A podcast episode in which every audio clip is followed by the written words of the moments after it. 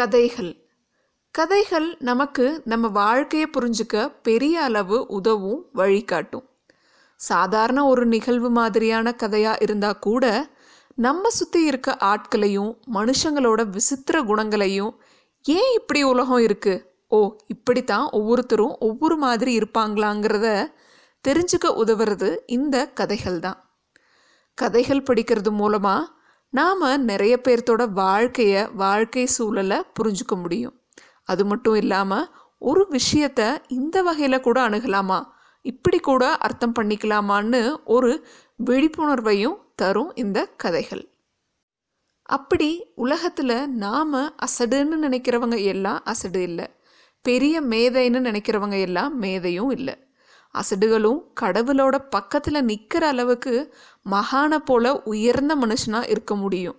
மேதைகளும் கூட கடைக்கெட்ட அயோக்கியனா மிருகத்துக்கும் கீழானவனா இருக்க முடியுங்கிறத விவரிக்கிற ரெண்டு கதைகளோட தொகுப்பு தான் இன்னைக்கு நம்ம கேட்க போகிற எழுத்தாளர் ஜெயகாந்தனுடைய யாருக்காக அழுதான்கிற புக் நீங்கள் கேட்டுட்ருக்கிறது புக்ஸ் அண்ட் மோர் நான் வித்யா.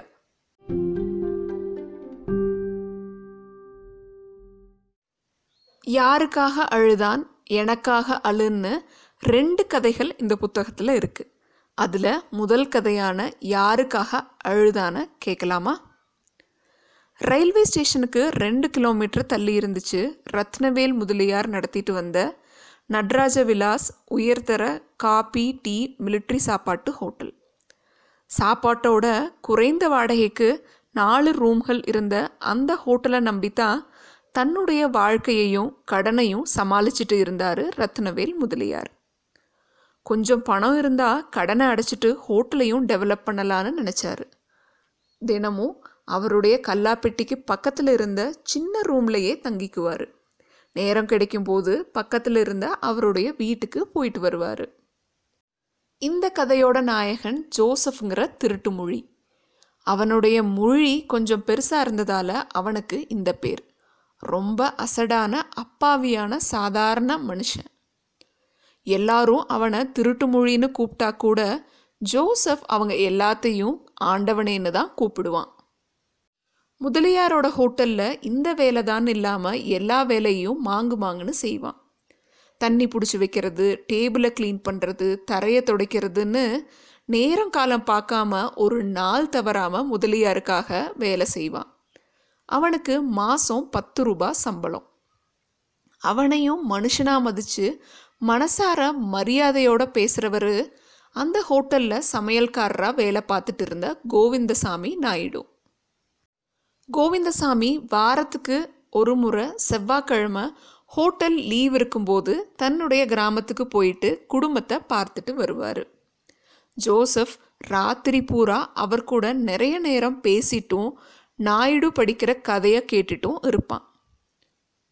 நாயுடு ஜோசஃபை மதிக்க காரணம் அவன் எவ்வளவு நல்லவன்னு அவருக்கு தெரிஞ்சதால தான் தன்னுடைய அம்மா சொன்னதுக்காக தன்னுடைய மாமா பொண்ணை கல்யாணம் பண்ணின ஜோசப் பின்னாடி ஒரு நாள் அவ தன்னுடைய நண்பனை விரும்பினதை தெரிஞ்சு அவனுக்கே அவளை கல்யாணம் பண்ணி வச்சதோட தன் நண்பனையையும் முன்னாள் மனைவியையும் மன்னிக்கிற உயர்ந்த குணத்தை கொண்டவன் ஜோசப்னு தெரிஞ்சுக்கிட்டதுலேருந்து நாயுடுக்கு இவன் மேலே ஒரு தனி மரியாதை. வாங்குற பத்து ரூபாய் சம்பளத்தில் ஒரு ரூபாயை மட்டும் செலவு பண்ணிட்டு மீதி பணத்தை என்னைக்காவது ஊருக்கு போகும்போது பார்வதிக்கு துணி வாங்கிட்டு போக சேர்த்தி வச்சான். செலவு பண்ண ஒரு ரூபாயில் கூட நிறைய சாமி படங்கள் பொம்மைகள்னு வாங்கி அந்த ஹோட்டல் ரூமுகளை அழகாக்குனான். அப்படி கெட்டதை பார்க்காத கேட்காத பேசாதங்கிற கருத்தை சொன்ன மூணு குரங்கு பொம்மையை வச்சுட்டு நாயுடு கூட பேசிட்டு இருந்த ஒரு திங்கக்கிழமை ராத்திரி குடிபோதையில் இருந்த ஒரு சேட் ரூம் வேணும்னு கேட்டுட்டு வர்றான். ஹோட்டல் முதலாளியான முதலியார் குடிகாரனுக்கெல்லாம் ரூம் இல்லைன்னு சொல்லவும் அந்த குடிகார சேட்டு என்கிட்ட நிறைய பணம் வேற கையில் இருக்குது இந்த நேரத்தில் வேற எங்கே நான் போக முடியும்னு கேட்குறான் சரி ஒரு ரூம் போனியாகுதேன்னு நினச்ச முதலியார் மூணு ரூபாய்க்கு பதிலாக பத்து ரூபாய்னு சொல்லி ரூமை அவனுக்கு தராரு. எல்லாரும் தூங்க போயிட்டதால ஜோசஃபை கூப்பிட்டுட்டு மேல் மாடியில் இருந்த ரூமை திறந்துவிட முதலியார் சேட்டை கூப்பிட்டுட்டு போனார். அப்போ மாடிப்படி ஏறும்போது ஒரு கனமான பர்ஸ் சேட்டோட கோட்டில் இருந்து விழுகுது. இதை பார்த்த ஜோசப் அந்த பர்ஸை எடுத்து முதலாளிக்கிட்ட கொடுக்குறான். குடிபோதையில் இருந்த சேட்டு இதை பத்திரமா வச்சுக்கோங்க காலையில் வாங்கிக்கிறேன்னு முதலாளி காதில் ரகசியமாக சொல்லி அந்த பர்ஸை அவர்கிட்ட கொடுக்குறான். அவனுக்கு மூணாம் நம்பர் ரூமை திறந்து விட்டுட்டு கீழே வந்த முதலாளி அவனுடைய பர்ஸை திறந்து பார்க்குறாரு பார்த்தவருக்கு பெரிய ஆச்சரியம். அந்த சேட்டு சொன்ன மாதிரியே அதில் மூணாயிரம் ரூபாய் பணம் இருந்தது.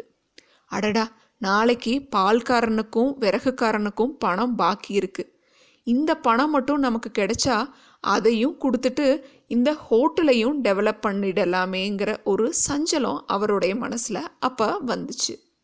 அப்படி நினச்ச முதலாளி உடனே தன்னுடைய ரூமுக்குள்ள பர்ஸை எடுத்துட்டு போய் தலையணைக்குள்ள மறைச்சு வைக்கிறாரு. காலை விடியுது.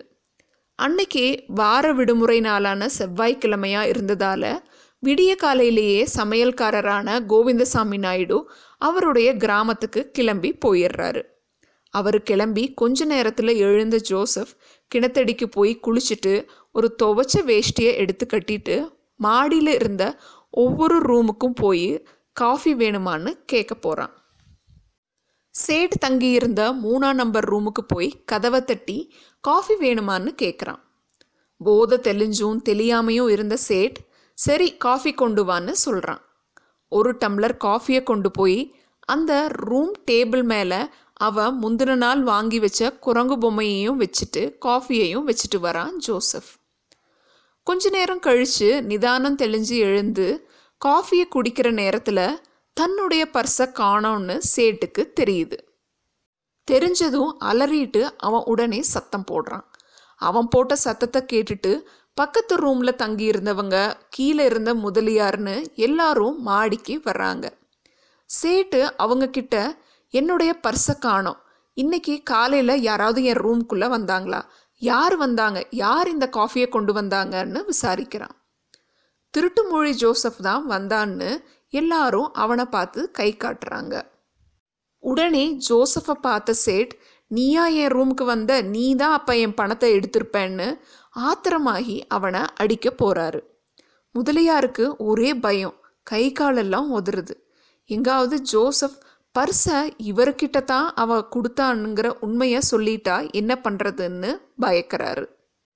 அடி வாங்கி முகம்லாம் ரத்த சிந்திட்டு இருந்த ஜோசப் சேட்டை பார்த்து இல்லை ஆண்டவரே நான் உங்கள் பர்ஸை எடுக்கலன்னு சொல்கிறான் இதை கேட்டதும் இன்னும் ஆத்திரம் அடைஞ்ச சேட் கண்டிப்பாக நீ தான் எடுத்திருப்ப. உன் மேலே தான் எனக்கு சந்தேகமாக இருக்குது உன்கிட்ட பெட்டி ஏதாவது இருந்தால் எடுத்துட்டு வா. உடனே நான் அதை சோதனை போடணும்னு சொல்கிறாரு அவனும் அவனுடைய அந்த தகர பெட்டியை கொண்டுட்டு வந்து கொடுக்குறான். பெட்டியை திறந்து பார்த்ததும் அதில் ஜோசப் பார்வதிக்காக துணி வாங்க சேர்த்து வச்ச எண்பது ரூபா ஒரு பெருங்காய டப்பாவில் இருக்குது அதை பார்த்ததும் இவனுக்கு எப்படி இவ்வளோ பணம் வந்துச்சு? கண்டிப்பாக அப்போ இவன் தான் திருடி இருப்பான்னு சொல்லி இன்னும் இன்னும் அடிக்க ஆரம்பித்தான் சேட். இவன் தான் என்னுடைய பர்ஸை எடுத்திருப்பான். நீங்களும் விசாரிச்சு பாருங்கன்னு சேட் முதலாளியை பார்த்து சொல்கிறான் முதலாளியான முதலியார் திருட்டுன்னு வாய் எடுத்ததும் அவர்னால் திருட்டு மொழின்னு முழுசாக சொல்ல முடியல. ஏன்னா பணத்தையும் பர்ஸையும் திருடி வச்சிருக்கிறது தான் தாங்கிற குற்ற உணர்ச்சியால் ஜோசஃபை திருட்டு மொழின்னு அவரால் சொல்ல முடியல. அந்த நேரத்தில் கிராமத்துக்கு போயிட்டு திரும்பி வந்த சமையல்காரர் நாயுடு என்னடா நடக்குது இங்க? எதுக்கு இவனை எல்லாரும் அடிக்கிறீங்கன்னு கோபமா கேட்குறாரு சுற்றி இருந்த எல்லாரும் நடந்ததை விளக்கமாக சொல்கிறாங்க என்னது? இவன் பணத்தை திருடுனானா? ஆண்டவனை மாதிரி இருக்க இவனை திருடன்னு சொல்கிறீங்களா இவனை பற்றி உங்களுக்கு என்னடா தெரியும்? அசடா அப்பாவி மாதிரி ஒருத்தன் இருந்தா உடனே அவன் மேலே பழிய போட்டுருவீங்களா? ஏன் முதலாளி ஒரு நாள் தவறாம மாடு மாதிரி உழைச்சிருக்கான்? இவனை எல்லாரும் அடிக்கிறாங்க. அதை பார்த்துட்டும் நீங்களும் சும்மா கையை கட்டிட்டு நிற்கிறீங்களான்னு கோபப்படுறாரு இதை இப்படி கையாண்டா சரியான தீர்வு கிடைக்காது. முதலாளி நீங்கள் போய் உங்கள் ரூம் மட்டும் இல்லாமல் எல்லார் ரூமையும் லாக் பண்ணுங்க. லாக் பண்ணி சாவியை ஒன்றா வைங்க.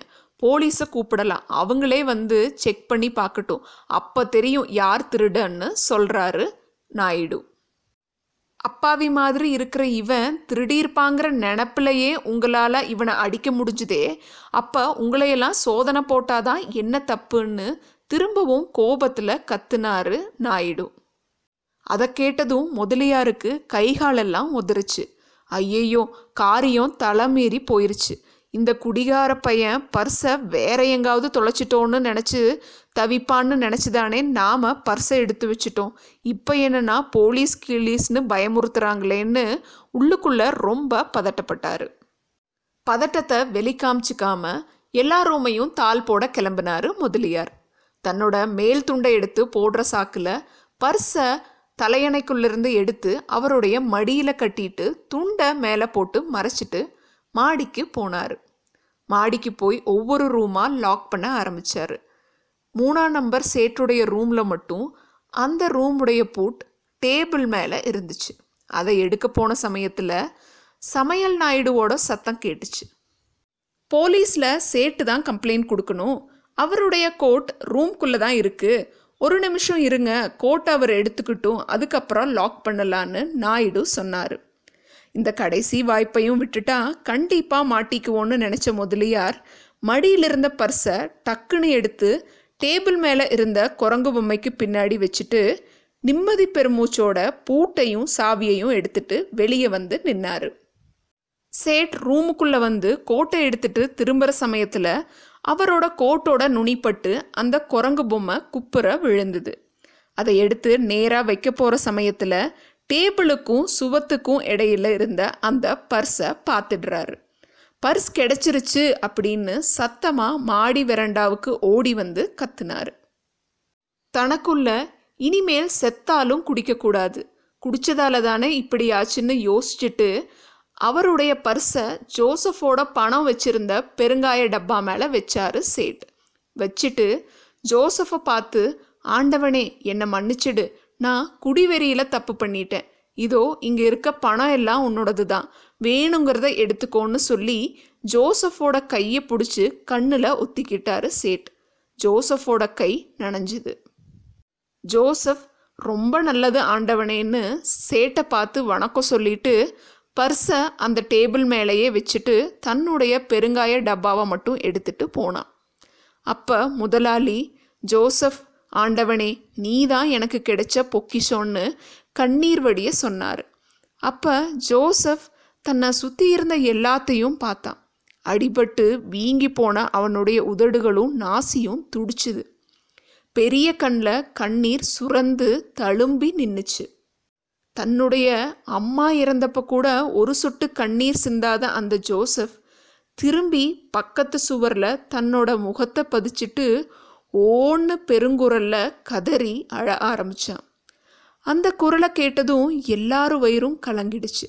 அதை பார்த்து பதறிப்போன சமையல் நாயுடு அழாதே ஜோசப்பு நீயும் மனுஷன்தான்னு ஆறுதல் சொல்ல அவன் குமுறி குமுறி அழுதான். அவன் தனக்காகவோ தாம் பட்ட வேதனைகளுக்காகவோ அழல. பின்ன வேற யாருக்காக அழுதான்? ஆண்டவனே என்னை மன்னிச்சிடுன்னு ஜோசஃபை பார்த்து தனக்குள்ள முனகினாரு முதலாளியான ரத்னவேல் முதலியார். இது வரைக்கும் நீங்கள் கேட்டது ஜெயகாந்தன் அவர்களுடைய யாருக்காக அழுதான்?